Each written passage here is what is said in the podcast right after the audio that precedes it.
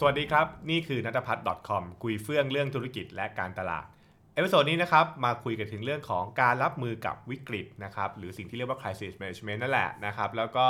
มักจะเห็นหลายๆครั้งที่เมื่อการรับมือกับวิกฤตเนี่ยนะครับมันไม่ได้นำไปสู่สิ่งที่เรียกว่าโอกาสหรือสถานการณ์ที่ดีขึ้นมันทำให้เกิดการแย่ลงได้เหมือนกันนั่นเองนะครับซึ่งมันก็มีหลายอย่างมากที่เข้ามามีผลทำให้สถานการณ์วิกฤตเนี่ยมันร้ายแรงมากขึ้นใช่ไหมฮะซึ่งหลายๆคนเลยบอกว่าเรื่องนี้เนี่ยมันเป็นเรื่องที่มันเกิดขึ้นยากนะอะไรอย่างเงี้ยเป็นต้นมันแบบว่าโอ้โหมันเป็นเรื่องที่โอกาสเกิดขึ้นน้อยผมบอกจริงๆไม่ได้น้อยหรอกนะฮะถ้าเกิดเรามองจริงๆนะครับมันจะเห็นว่าแม้กระทั่งการพูดคุยกับบรรดาลูกค้าที่เขามาสอบถามมีปัญหาสักอย่างปุ๊บเนี่ยนะครับบางครั้งเรื่องไม่เป็นเรื่องสามารถทำให้เป็นเรื่องได้ใช่ไหมฮะลูกค้าเข้ามาด้วยปัญหาไม่กี่อย่างคุยไปคุยมากลายเป็นเรื่องใหญ่โตมโหฬารได้เหมือนกันนะครับซึ่งนั่นคือคำว่าเปลี่ยนวิกฤตให้กลายเป็นหายนะนะครับซึ่งตรงนี้เนี่ยผมก็จะบอกว่ามันมีหลายสาเหตุนะครับถ้าเกิดไปอ่านพวกบรรดาพวกไครซิสต่างๆที่จะเกิดขึ้นอย่างเงี้ยมันก็จะเห็นว่ามันมีหลายสถานการณ์มากแล้วพอเราพูดถึงเรื่องของการรับมือกับวิกฤตเนี่ยใน Crisis Management เนี่ยนะครับสิ่งที่นักวางแผนพวกเนี่ยก็จะบอกว่าสิ่งที่คุณทำคือขอโทษใช่ไหมขอโทษนะคือขอโทษก่อนนะครับขอโทษต้องขอโทษได้นะครับอย่ารอช้าอะไรก็ว่าไปใช่ไหมฮะซึ่งแน่นอนแหละเราก็จะเห็นว่าหลายๆครั้งเนี่ยนะครับแบรนด์ธุรกิจที่เจอวิกฤตต่างๆหรือดราม่าต่างๆเนี่ยก็จะแบบออกมาขอโทษนะแต่ไม่ใช่ทุกครั้งที่การขอโทษนั้นจะจบลงด้วยดีนะครับ อันนี้ผมว่าหลายคนก็คงจะพอนึกภาพย้อนกลับไปว่ามีหลายเหตุการณ์นะที่ขอโทษแล้วก็ไม่จบลงด้วยดีนะครับถามว่าทำไมนะครับเราลองมาเข้าใจนิดนึงแล้วกันว่าทำไมหลายๆครั้งการขอโทษเนี่ยนะครับนำไปสู่หายนะที่หนักกว่าเดิมนั่นเองตัวอย่างเช่นนะครับผมลองยกตัวอย่างให้ฟังก็ได้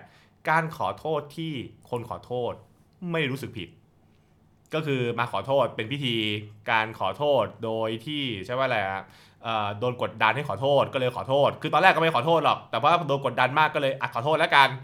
ใช่ไหมหรือบางทีก็แบบว่าเหมือนใช่ว่าอะไรผมมักได้ยินบ่อยคุณขอโทษแล้วกันคือแปลว่าอะไรคุณไม่ได้รู้สึกว่าที่คุณทำคุณผิดเนี่ย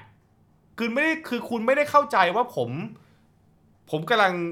เดือดร้อนกับเรื่องนี้ยังไงคุณไม่ได้รู้สึกเดือดร้อนไปกับผมคุณไม่ได้รู้สึกว่าสิ่งที่คุณทำมันเป็นเรื่องผิดแล้วคุณขอโทษทำไมซึ่งแบบนั้นนะฮะมันยิ่งทำให้คนที่โดนกระทำรู้สึกด้วยซ้ำไปว่าคุณไม่จริงใจใช่ไหมคือคนขอโทษไม่จริงใจนะครับอันนี้ก็เป็นสิ่งที่อันตรายมากๆเวลาเราขอโทษบ้างนั่นคือเพราะฉะนั้นเนี่ยเขาบอกว่าเวลาเราเขียนคำขอโทษแล้วก็ตามเนี่ยนะครับมันถึงต้องอธิบายให้ชัดว่าเฮ้ยเราขอโทษเนี่ยเพราะเราเข้าใจแล้วว่าสิ่งที่เราทำไปมันเป็นสิ่งที่มีผลมันทำให้เกิดอะไรขึ้นมันเป็นความผิดใช่ไหมฮะคือหมายว่ามันเพราะฉะนั้นคือเราถ้าเกิดเรามองกลับไปนะการขอโทษที่ได้ประสิทธิภาพคืออะไรคือผู้ขอโทษเนี่ยแสดงให้เห็นว่าเขาสำนึกผิดนะครับและเขาเข้าใจได้ว่าสิ่งที่เขาทำอยู่เนี่ยมันเป็นสิ่งที่มันไม่ควรจะทำนะครับมันไม่คือมันอาจจะเกิดไปแล้วแหละนะครับแต่ว่ามันเป็นสิ่งที่เกิดขึ้นแล้วไม่ดีใช่ไหมถูกไหมเพราะนั่นคือแล้วบอกเราก็ต้องขอโทษใช่ไหมครับขอโทษเพราะนั่นคือการขอโทษโดยที่ไม่รู้สึกผิดเนี่ยอันนี้เป็นเรื่องที่น่ากลัวมากๆนะครับแล้วก็อย่าทำกันเลยนะครับเพราะนั่นคือเราจะบอกพนักงาน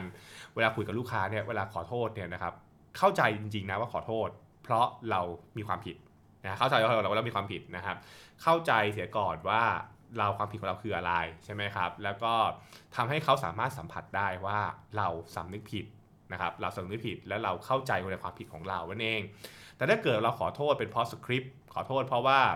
เขาบอกว่าขอโทษก็เลยขอโทษไอ้แบบเนี้ยคนที่โดนขอโทษจะไม่รู้สึกว่า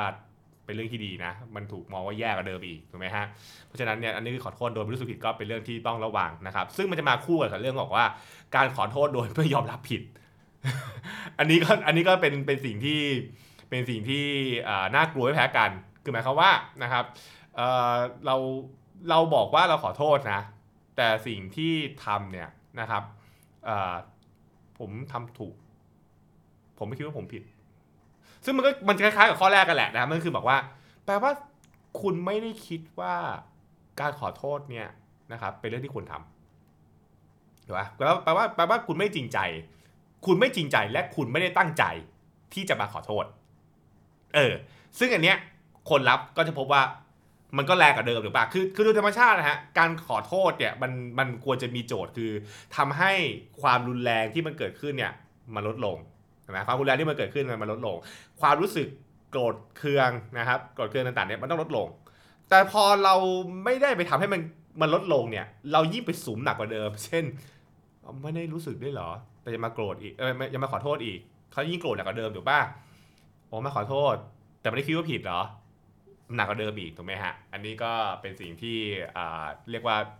ก็พากันไปแบบสู่ความวิบัติกันได้นะครับนะฮะหรือมีอะไรอีกครับการขอโทษโดยที่เบี่ยงประเด็นคือจริงๆหมายความว่านะครับความผิดอ่ะมันคือเรื่องนี้เราก็ขอโทษแต่เราก็เบี่ยงบอกว่าจริงๆแล้วผมขอโทษเพราะเรื่องนั้นเรื่องนี้แต่ไม่ใช่แต่ไม่พูดประเด็นที่มันเป็นประเด็นที่มันผิดไงใช่ไหมฮะนะครับซึ่งอันนี้จะเห็นการบ่อยๆมากก็คือแบบว่าเราไม่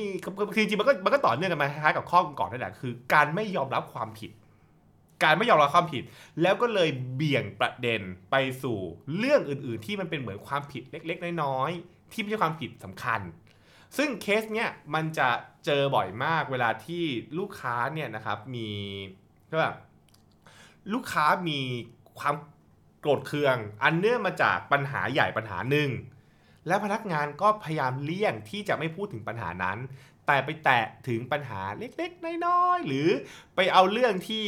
ใช่ไหมแหละเอาเรื่องที่แบบไม่ใช่ประเด็นใหญ่เอามาพูดนะครับเราสึกบอกทำไมคุณไม่ขอโทษเรื่องนี้ทำไมคุณไม่ขอโทษเรื่องเรื่องนั้นน่ะใช่ไหมฮะแล้วก็เฉยใช้ไปเรื่อยใช่ไหมมันคือคำว่าเฉยใช้อ่ะถูกไหมฮะก็คือซึ่งยิ่งทำมันจะยิ่งน่าหงุดหงิดไงถูกไหมฮะใช่ไหมครับซึ่งทั้งหมดนั่นก็คือเรื่องของอะไรมันคือการที่ปฏิเสธความจริงไม่ยอมรับนั่นเองนะครับเพราะฉะนั้นเนี่ยผมหยิบเรื่องพวกนี้มาคุยเนี่ยนะครับผมว่าจริงๆแล้วหลายๆคนฟังไปตามไปเลยคือเห็นว่าหลักการขอโทษมันไม่ได้ซับซ้อนนะมันไม่ได้ซับซ้อนมากเลยมันคือหนึ่งการแสดงให้เห็นว่าคุณเข้าใจว่าคุณผิดอะไรถูกป่ะคุณเข้าใจคุณผิดอะไรสองแสดงให้เห็นว่าคุณเข้าใจแล้วคุณรู้สึกผิดหรือมันเรียกว่าสำนึกผิดอะไรก็ว่าไปเป็นต้นใช่ไหมใช่ไหมครับคือเข้าใจแล้วว่าผิดอะไรเข้าใจแล้วว่าความผิดนั้นเป็นความผิดที่สมโภชโทษใครเป็นต้นใช่ไหมครับแล้ววันนี้เราเลยอยากจะมาขอโทษขออภัยเพราะเรารู้สึกว่าสิ่งที่ทำไปเป็นสิ่งไม่ถูกต้องเนี่ยคือหลักการแบบพื้นฐานง่ายๆเลยนะครับแต่ว่าถ้าเกิดว่าไปทำ Crisis Management มันจะมีต่อว่าเมื่อคุณเข้าใจแล้วว่าสิ่งที่คุณผิดคืออะไรมันคุณก็ต้องบอกอธิบายว่าผิดเพราะอะไรแล้วเราจะไปแก้ไขมันยังไงอะไรก็ว่าไปนั่นคือสิ่งที่ต่อกันมาถูกไหมฮะอย่างไรก็ตามเนี่ยนะครับหลักการขอโทษที่มันดูซิมเพิลเนี่ยนะฮะพอเอาเข้าจริงเนี่ยทำงานจริงกับหลายๆธุรกิจเนี่ยมันเจอปัญหาใหญ่มากนะครับแล้วก็เราเจอเยอะมากที่พอขอโทษแล้วอ่านคำขอโทษแล้วแบบเฮ้ยทำไมเขียนแบบนี้นะหรือบางทีพนักงานตอบมาเฮ้ยทำไมพูดแบบนี้อ่ะแปลว่าอะไรเฮ้ยทำไมคุณไม่รู้สึกทำไมคุณไม่เห็นหรอว่าคุณผิดเรื่องอะไรหรือคุณไม่เข้าใจหรอว่าผมโกรธอะไรอยู่หรือทำไมคุณปฏิเสธความผิดของคุณล่ะหรือทำไมคุณเฉยเฉยล่ะใช่ไหมครับซึ่งสิ่งเหล่านี้มันทำให้คนที่กำลังโกรธอยู่เนี่ยมันเลยหนักกว่าเดิมหรือบางทีก็คือไม่ได้ลดโกรธคือเอาแบบเบสิกสุดๆเลยก็คือฉันไม่ได้ลดความโกรธเคืองเลยเป็นต้นนะครับซึ่งจากประสบการณ์ส่วนตัวผมนะจากประสบการณ์ส่วนตัวผมคิดว่าในหลายๆเคสเนี่ยนะครับมันสามารถจบได้ด้วยเร็วมากด้วยการขอโทษอย่างจริงใจและตั้งใจนะขอโทษอย่างจริงใจและตั้งใจแต่คนหลายคนเลือกที่จะไม่ทำอย่างนั้นอาจจะเกิดขึ้นเพราะว่าหนึ่งฉันไม่อยากผิดอาจจะเกิดขึ้นเพราะว่าฉันขอโทษอย่างนั้นไปปุ๊บเดี๋ยวฉันจะกลัวเรื่องกฎหมายฉันจะโดนฟ้องกลัวว่าขอโทษอย่างนั้นไปปุ๊บจะกระทบกับเรื่องของชื่อเสียงกระทบกับว่าเดี๋ยวใครจะมาโดนพาดพิงอะไรเป็นต้นบางคนบอกว่าขอโทษไปปุ๊บเดี๋ยวจะโดนสอบสวนก็เลยบอกว่างั้นก็ขอโทษแบบนี้แล้วกันอะไรเงี้ยใช่ไหมฮะแล้วก็สุดท้ายก็เกิดเป็นจากวิกฤตก็กลายเป็นหายนะไปนั่นเองนะครับซึ่งบอกว่ามันก็มีหลายเคสมากตั้งแต่อดีตปัจจุบันนะครับที่ลักษณะแบบนั้นก็ผมคิดว่ามันก็คงจะต้องมาคุยกันจริงจังนะคนก่อนผมก็ตั้งสเตตัสส่วนตัวใน Facebook ผมนะผมก็บอกว่าเอาจริงๆนะเนี่ยวิชาขอโทษเนี่ยคนถูกสอนนะวิชาขอโทษ ไม่ใช่กับแค่วิชาขอโทษอีกนะวิชาขอบคุณด้วยนะมันมีคู่กันวิชาขอโทษกับวิชาขอบคุณคุณเรารู้จักขอโทษลูกค้าขอโทษเพื่อนร่วมงานขอโทษสังคมเวลาทำการตลาดไปแล้วมันเกิดปัญหาอะไรขึ้นถูกปะต้องขอโทษเป็นถูกปะใช่ไหมต้องขอโทษเป็นและขอโทษอย่างไรที่มันจะมีผลกระทบน้อยที่สุดเอาละครับบางครั้งเนี่ยเราไม่ได้คิดว่าการขอโทษนะจะทำให้ลูกคนนั้นนะครับกลับมาเป็นลูกค้านะแต่เอาแค่มันไม่หนักไปกว่านั้นนะครับพอถูกปะคือเราจะเห็นว่ากับคนบางคนเนี่ยการขอโทษเนี่ยไม่ได้แปลว่าคุณต้องการให้เขากลับมาญาติดีกับเรานะแต่เอาแค่ว่าความโกรธแค้นเนี่ยมันจบกันก็คือความโกรธแค้นจบกันแต่ไม่ได้แปลว่าต้องกลับมาญาติดีกันก็ไม่ได้เป็นไรแต่ว่าแค่แบบว่าไม่แบบด่าทอกันต่ออะไรที่ว่าไปถูกไหมนั่นก็คือการขอโทษเหมือนกันใช่ไหมครับนะมันคือเรื่องที่แบบเฮ้ยต้องคุยกันและสำหรับผมนะหนึ่งในการประสบการณ์ทำงานของผมแล้วผมรู้สึกว่ามันเป็นเรื่องที่เห็นเยอะมากคือหลายคนขอโทษไม่เป็นแล้วมันจะยิ่งเห็นภาพชัดมากขึ้นกับคนในหลายๆตำแหน่งที่ยิ่งสูงขึ้นเรื่อยๆเพราะรู้สึกว่าฉันไม่ผิดเขารู้สึกว่าฉันผิดไม่ได้หรือความรู้สึกที่บอกว่าฉันเนี่ยถ้าฉันผิดเนี่ยกลายเป็นว่าฉันโง่หรือฉันเป็นคนล้มเหลวอะไรเงี้ยซึ่งแต่ผมก็ไม่เห็นอะไรคนเราก็มีคือถ้าเกิดเราตั้งบนพื้นฐานว่าคนเรามีความผิดพลาดได้ใช่ไหมครับเราก็ขอโทษใช่ไหมใช่ไหมครับมันก็คือเรื่องอย่างนี้แหละนะครับแต่ว่าถ้าเกิดไปเล่าต่อก็สนุกมากคือแบบว่ามันคือไม่อยากรับผิดชอบไม่อยากทำอะไรว่าไปนั่นเองนะครับเพราะฉะนั้นก็เอพิโซดนี้หยิบมาเล่าให้ฟังแล้วกันนะครับก็ให้เห็นภาพว่าการขอโทษแบบไหนนะครับขอโทษอย่างไรที่มักจะเปลี่ยนนะครับสิ่งที่ชื่อว่าวิกฤตให้เป็นหายนะนะไม่ใช่เปลี่ยนวิกฤตเป็นโอกาสนะครับก็เดี๋ยวก็หวังว่านะครับจะได้เรียนรู้กันไปนะครับแล้วก็